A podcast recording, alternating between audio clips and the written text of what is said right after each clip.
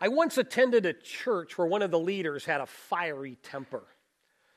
And he would sit in committee meetings and he'd pound the table and he'd holler at people, demanding to get his way and trying to impose his will on people. This man's name was John, and on two occasions he even provoked a loud argument with another church member out in the church lobby in front of everyone right after worship. It was not a pretty picture. I learned that I learned that this behavior had been going on at this church for years. I was a very young believer at the time, and, and I didn't understand why this was allowed to continue.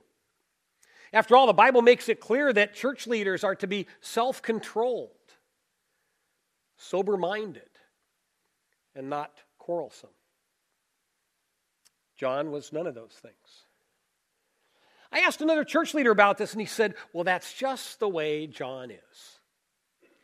He's always had an anger problem, and he's never going to change. We all just need to extend him some grace. That didn't seem right to me. Again, I was, I was new in the faith, and it took me quite a while to, to ponder that and to pray over that and to sort it out. But ultimately, I realized that this church was confused. You see, they weren't extending grace, they were practicing tolerance. And sometimes those two things look very similar, but they're not the same. In fact, they're distinctly different, and grace is vastly preferable to tolerance. Jesus makes this very clear in one of his love letters to the church. These unique letters that we find in the book of Revelation.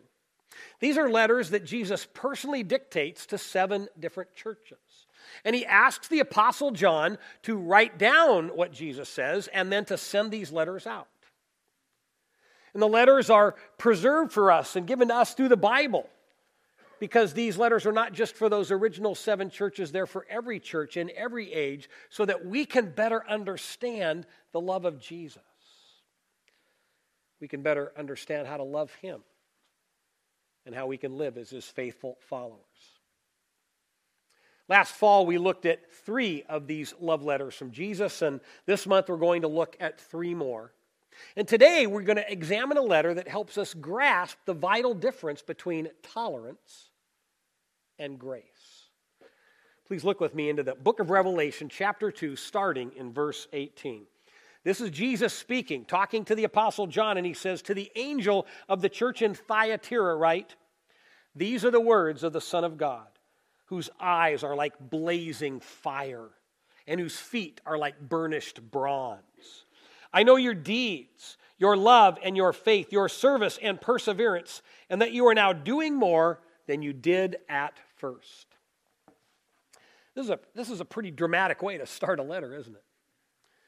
Jesus obviously wants to get the attention of the church, and so he, he begins with this vivid description of himself, this image of himself as the Son of God whose eyes blaze with fire.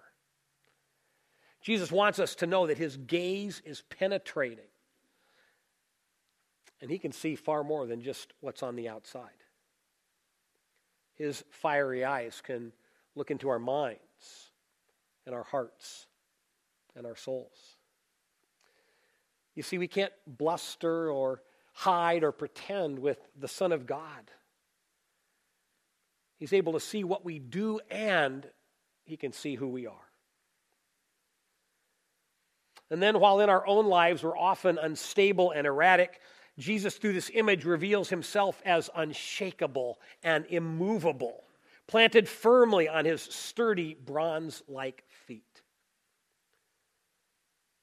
Jesus, rock solid, gazing out at his people. And here in this letter, he turns that gaze on the believers in the ancient city of Thyatira. And here's what's really interesting. In some ways, their community was a lot like modern day America. You see, Thyatira was a place where commerce was king. Life was centered on buying and selling. Consumerism and materialism were their two primary gods. which, if we're honest, is just like America. And if you think that's too harsh of a description, consider this. How many Americans go shopping on Black Friday? And how many Americans worship Jesus on Good Friday? Even among Christians, the shoppers vastly outnumber the worshipers, which says a lot about our priorities. Jesus sees this. He sees what we do. He sees who we are. He sees how we prioritize life. And part of what we need to understand is that business, buying, selling, consuming, business affects far more affects more than the marketplace. It impacts our culture. And that's true here in this country, and it was very true in Thyatira. There, there, the, the tentacles of commerce in that community were wrapped around many other aspects of life. The marketplace, the business community, was built around a number of professional associations called guilds. Guilds are forerunners of our modern day trade unions. And they had guilds for weavers and for potters and for bronze makers and for bakers and many more. Scores and scores of guilds. But here's the catch if you live in Thyatira and you have a trade and you want to have access to the marketplace, you must join a guild. And the guild is not just a business group, it's also a social group. And they hold meetings and festivals, usually in pagan temples, where meals involve toasts to idols and pagan sexual rituals. So, believers in Thyatira, most of whom belong to a guild, find it very challenging to stay faithful to Jesus and still be able to practice their trade and earn a living. These are the people that Jesus is watching. And as he looks at this church, his church, he sees that they are men and women of faith. They love God and they love each other. They're serving each other and, they're, they're, and the community around them. Jesus even says you're doing more now than you used to do when you first got started. And many Bible commentators believe that what Jesus is saying here is that they are leading more and more people to Christ, that they're having an impact, and that the church is growing. And so Jesus is painting a picture here of a group of people who do far more than just go to church. They are a well rounded, active spiritual community. They help each other live by faith. And then they make a difference in the lives of their neighbors. There is much here in this church to commend, and Jesus does. And yet, at the same time, these believers also are at risk.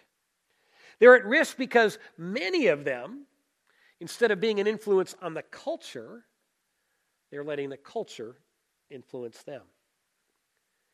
And the result is that they're practicing tolerance when they should be practicing grace. Look what Jesus says next, verse 20. Nevertheless, I have this against you. You tolerate, there's that word, you tolerate that woman Jezebel, who calls herself a prophet. By her teaching, she misleads my servants into sexual immorality and the eating of food sacrificed to idols. I have given her time to repent of her immorality, but she is unwilling. So I will cast her on a bed of suffering, and I will make those who commit adultery with her suffer intensely, unless unless they repent of her ways. I will strike her children dead. Then all the churches will know that I am he who searches hearts and minds, and I will repay each of you according to your deeds. So, after commending this church for what they're doing well, Jesus confronts them because they've embraced the message of a false prophet. Jesus calls her Jezebel, but that is a symbolic name, not a literal name. Jesus labels her this way to draw a link between her and the actual Jezebel of the Old Testament. And that woman was an evil genius. You see, she did not try to lead people away from God. She tried to graft the worship of pagan gods onto the worship of the one true God. That is so sneaky because it's so much more palatable. You don't need to abandon God, just add this to your faith. It's insidious, and yet it can draw people away from God.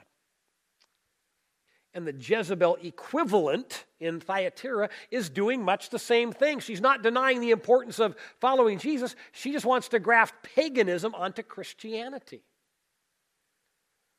And by claiming to be a prophet, she's doing more than teaching. She is saying, God spoke to me and told me to tell you this. And by the way, some people have used this passage to claim that women cannot be prophets. And that's obviously incorrect because the Apostle Paul tells us that there were female prophets in the early church. The issue here is not the sex of the prophet, but the message of the prophet. And her message is demonstrably false sexual immorality, pagan worship. That's not who God asks us to be and what God asks us to do. And yet, this false message has a very real appeal to guild members who regularly deal with the temptation of paganism. They're surrounded by it, they're immersed in it. And it's hard to know where to draw the lines. To get a handle on this, let's, let's picture ourselves. Picture yourself. You're a guild member in Thyatira. All you want to do is practice your trade. And you're also a follower of Jesus. So you go to a meeting of your guild, and it's a dinner meeting at a local pagan temple. And they serve some food, and during the meal, they take part of that food and they engage in sacrificing that food to an idol. It's a form of pagan worship. And you have your business meeting and you talk about trade and what's going on in the marketplace. And then after dinner, people get up and they troop over to another part of the temple so they can go visit the temple prostitutes. Everybody does this. You're part of the guild. You need to stay connected to the guild to have good business relationships and, to maintain your trade and to earn a living. But if you're a follower of Jesus, what do you do in that situation? Where do you draw the lines? It is a dilemma. And then Jezebel shows up and says, Just do it. God says it's okay. What a relief. You can just go along to get along. It's very tempting, and because of that, many believers are lured in, and that's why Jesus says they are tolerating her lies. They're tolerating her lies because tolerance makes no demands. Tolerance is settling for things as they are. Tolerance has no other goal other than keeping the peace and not rocking the boat. Tolerance is stagnant. Because when we practice tolerance, no one ever is challenged to grow or change. Practicing tolerance is a way to keep things comfortable. And instead of tolerance, Jesus wants to see his followers practice grace. Now, he obviously doesn't use the word grace here, but what we see is, I believe, grace in action. Look at verse 21. Jesus says, I have given her, he's talking about Jezebel, I've given her time to repent of her immorality. And I believe this is the embodiment of grace as we see it defined and described throughout Scripture. And there's three key elements here to the way Jesus carries out his grace. First, grace requires that truth be addressed. We need to speak the truth to people so that they know their behavior falls short of what God expects. The truth is spoken to Jezebel. She is living immorally and teaching immorality. And then, second, grace gives people time to consider their actions. Jesus gives her time. And third, grace always has a specific goal it's the goal of repentance. Repentance leading to change. Change that results in a more godly character. Grace beats tolerance every time because grace never is stagnant. Grace does not settle for the status quo. Grace prompts us to look at ourselves and others honestly and to invite the Spirit to produce within us a more godly character. Grace prompts us to speak the truth in love to each other so that we can gently help each other to grow rather than let each other settle for less than God's best. And yet, because of that, grace often is uncomfortable. It often involves some challenging, difficult conversations. I find myself wondering how did that happen with Jezebel? We're not told specifically, but somehow, some way, Jesus confronts her with her immorality. And it's possible that he just spoke to her supernaturally. I think it's more likely that God prompted someone through the power of the Holy Spirit, someone in that church, to move beyond tolerance to grace. And that person went and talked to Jezebel about her destructive lifestyle and her destructive proclamations. And if you've ever been in that kind of a conversation, you know how uncomfortable it can be for both parties, and yet those conversations are necessary because grace must begin with the truth. And it's fair to ask so, how do we approach someone? if We have to have that kind of conversation. The Apostle Paul gives us a great example, a great set of principles in Galatians 6:1. He writes, If someone is caught in a sin, you who live by the Spirit should restore that person gently. Key word, gently. But watch yourselves, or you also may be tempted. Anytime we need to confront someone, we should do it in love, with gentleness, and with some humility. We need to be humble because we're all subject to temptation. And the fact is, the next time around, we might be on the receiving end. It might be someone else's turn to confront us about some area of shortcoming in our lives. So we need to be humble. And however it happens here, we don't know, but the key point is that Jezebel is presented with God's truth, and she's urged to repent. See, there's always that goal repent, get right with God. And then, and this is such a key part of grace, she is given time to change. That's what Jesus says, that I've given her time to repent. How long did he give her? We have no idea. Absolutely none. And there are no rules about how much time someone should be given to allow them to ponder and pray and consider whether or not they want to embrace God's truth. And this is one of the primary reasons that grace is so uncomfortable. You see, tolerance is much easier because we never ever confront. And judgmentalism also is much easier because we just get in someone's face and we confront and we demand immediate compliance. Grace is harder because we give people time to listen to the Holy Spirit and prompt them to make whatever changes God might want them to make. And not everyone is going to operate on the same schedule.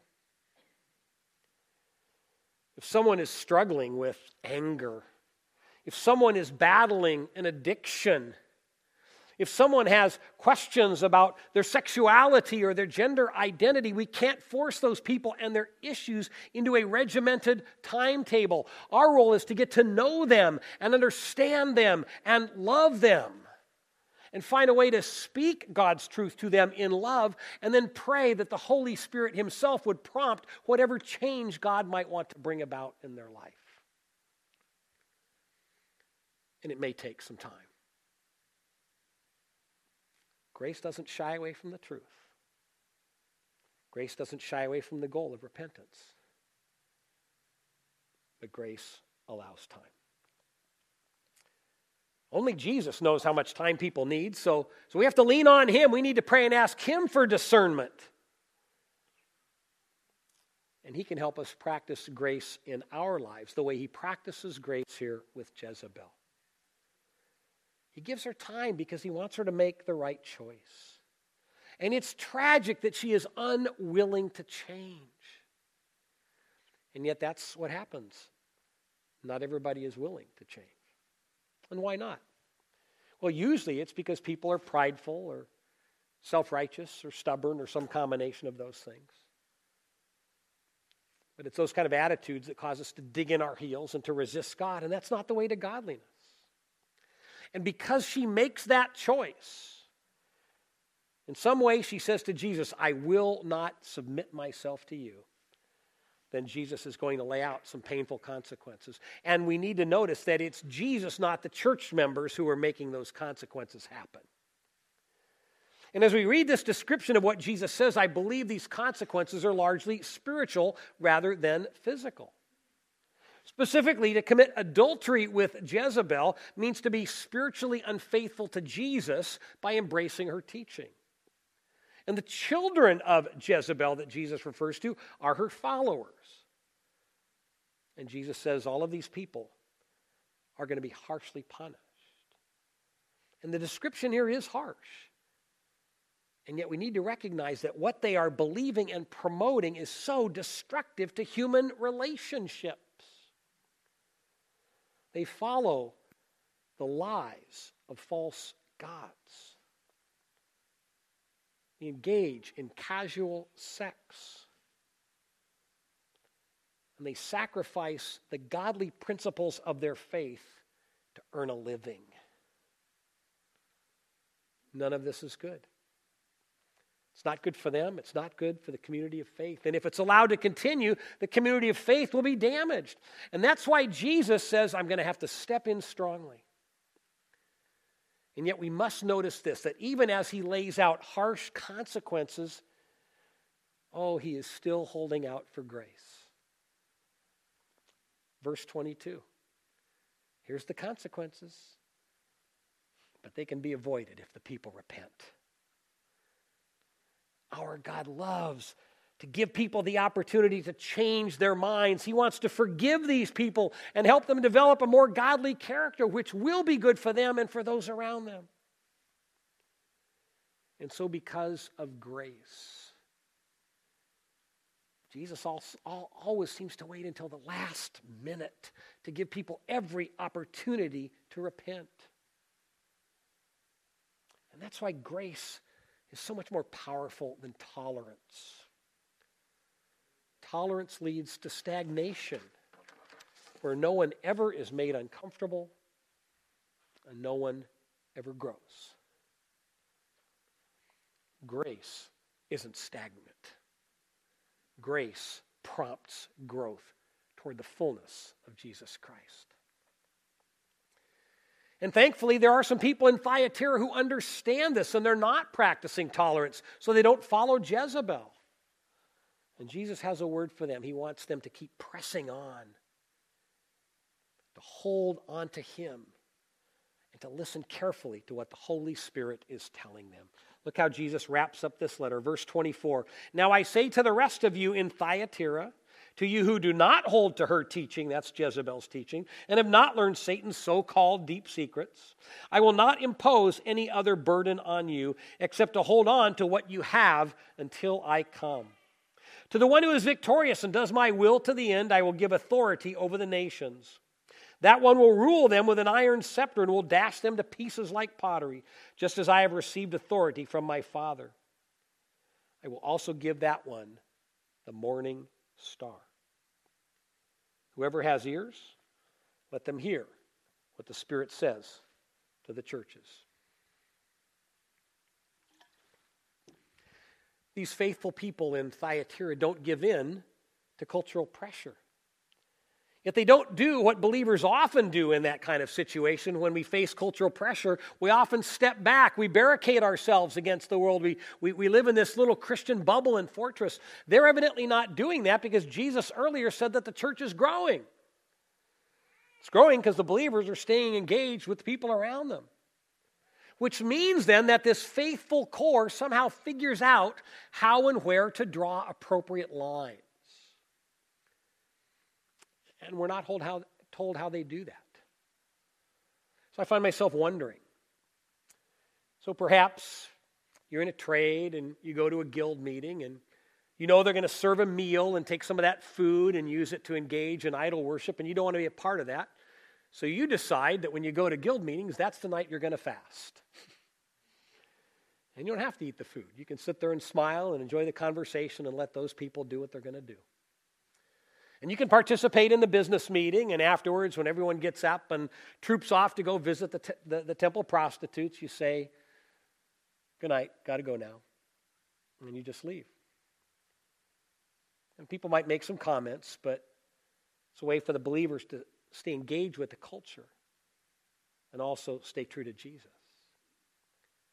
And because they stay engaged with the culture and engaged with people, then they can love their neighbors. And through relationships, find, find opportunities to gracefully speak God's truth to those neighbors and hopefully lead some of them to get connected to Jesus Christ.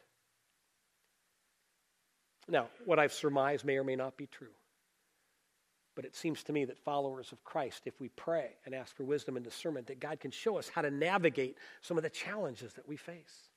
And Jesus says here, keep at it, keep pressing on. Hold on to me, hold on to what you have. And if you're victorious, I give you two specific promises. And the first promise points to the end of human history as we know it, when God creates a new heaven and a new earth, and the kingdom of God comes in its fullness forever. And when that happens, Jesus says, all of his faithful followers are going to live with him and reign with him. And we don't know exactly what that looks like. But what we do know is this it's an amazing promise that faithfulness in this life pays dividends in the next. The second promise is that Jesus will give his faithful followers what he calls here the morning star. And that is a beautiful, beautiful term in Scripture because Jesus himself is described as the bright and morning star. Jesus wants us to know that in the next life we will be incredibly close to him. We're going to get to experience his love and his presence continually. You know, I've often thought how amazing it would have been to be born in the first century and to be handpicked by Jesus to be one of those original 12 disciples and to have the privilege of going on the road for three years with Jesus, listening to him teach, sharing meals with him, rubbing shoulders with him, having that intimate kind of personal connection. I've so often wondered what that might be like. And guess what? When the kingdom of God comes in its fullness, I won't have to wonder, and neither will you. Because we will live in intimate fellowship, close connection with Jesus. He will be our ever present companion. And we will get to do life with the Son of God each and every day. I don't know about you, but I think that's a promise worth holding on to. I think that's a promise worth living for. And so I want to hold on to Jesus. I want to hold on to what I have. I want to be faithful. And because of what Jesus writes here, I understand that a key way to live out my faith is to ask Him to help me continually discern how to practice grace rather than tolerance. Because as I do that, as you do that, we make a difference in each other's lives. We make a difference in the community outside our doors. Because grace never is stagnant and promotes growth that points people toward Jesus. And the key question for every church in every age is this Are we listening to the Spirit? Listening to what the Spirit is prompting us to do in our church, in our community today? That's the key question. Last week, I shared with you one of my failures my failure to be the kind of loving neighbor that God asks me to be and to actually do a better job of loving the people who live right next door to me and down the street. I've not done a good job of investing in those relationships and building connections with the people around me so that I can be a grace filled person in their life and hopefully begin drawing them to Jesus. This morning, I want to share with you an area where I enjoyed some more success. And it was during the time that I was in the business world before I entered the ministry in that arena, I was pretty good at building connections. And as a result, I was able to help a number of people get more closely connected to Christ. And yet, just like the believers in Thyatira, I often faced situations where I was tempted and I had to discern how and where to draw the lines. And those of you that work in the marketplace, you know those situations come up. I vividly remember one night uh, at the end of the workday, uh, we were going to go to a business dinner, and a bunch of us trooped out of the office, and we hopped in Mitch's car, and we all drove over to this dinner meeting together. And we talked shop over dinner, and then we piled back into Mitch's car, drove back to the office so we could all get our own cars and head home. And we're sitting there in Mitch's car, wrapping up the conversation, and then Mitch reaches into his console and pulls out a hash pipe and lights it up and starts passing it around. I wasn't prepared for that. I wasn't expecting that. What was I supposed to do? Oh, I'm a Christian. I don't do drugs. that would have gone over like a lead balloon. That would not have been loving, and it would have been extremely judgmental. So I decided to just do this. As the hash pipe was passed my way, I said, no thanks. and it was just passed on to the next person. And guess what? Nobody cared. Nobody made a comment. And we continued to chat for a little while longer, and then the conversation ended, and we all got in our cars and drove home. And I spent a lot of time pondering that and praying about that because I didn't want to just practice tolerance. I wanted to be a person of grace in their lives. So I didn't back off from that relationship. I stayed engaged. Those guys continue to be my good friends. And one of them, a guy named Bob, became a very close friend. And we had numerous conversations where I was able to speak God's truth into his life and talk about the importance of confession and repentance and being baptized and becoming a follower of Jesus. And I never pushed him. I just shared God's truth when those openings came up in the conversation and I gave him time. And I prayed for the Holy Spirit to do his work. And Bob came right to the cusp, right on the edge of turning his life over to Jesus. And then I got transferred out of state. And we lost contact. And I don't know if Bob ever made that profession of faith. I do know this that God used me to be an agent of grace in his life. He understood God's truth, he understood that repentance was the goal. And the rest is up to the Holy Spirit. But God helped me move Bob closer and closer to Jesus. There were other coworkers I had where the ending of the story was much more conclusive. I think of Renee, who was a spiritually adrift young woman, very spiritually confused. She worked for me on my staff, and, and God allowed me to be an agent of grace in her life and help her become a follower of Jesus. A couple of months ago, I got an email from her. That happened more than 35 years ago. I got an email from her. And she said, Thank you for talking with me about Jesus in the workplace. And all these years later, she is still faithfully following Christ.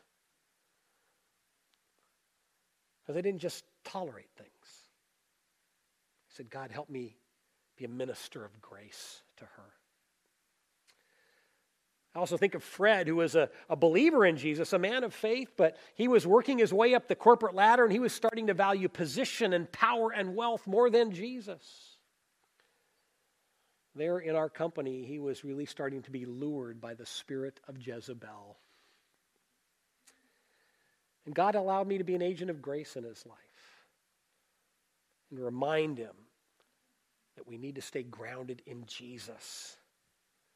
And I helped Fred get grounded again in Jesus and not get lured to the point where he put other things ahead of his faith in Christ.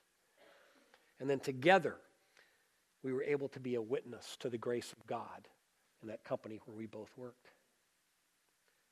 And these things happened because I never isolated myself. I made the choice to invest lots of time in building relationships. Relationships where, yes, sometimes I had to make difficult decisions about where to draw the lines, and I didn't always do it right. But God showed me how to stay engaged, to build relationships where I could love people and share God's truth and draw people toward Christ without yielding to the culture and without sacrificing my values or the core of my faith. And so, because of those experiences and because of what Jesus writes here in this letter to the church, I am so convinced that tolerance never will get us toward the goal. Judgmentalism won't get us there, but grace will. And this principle of grace, speaking God's truth gently and in love, inviting people to repent, giving them time for the Holy Spirit to do whatever He wants to do.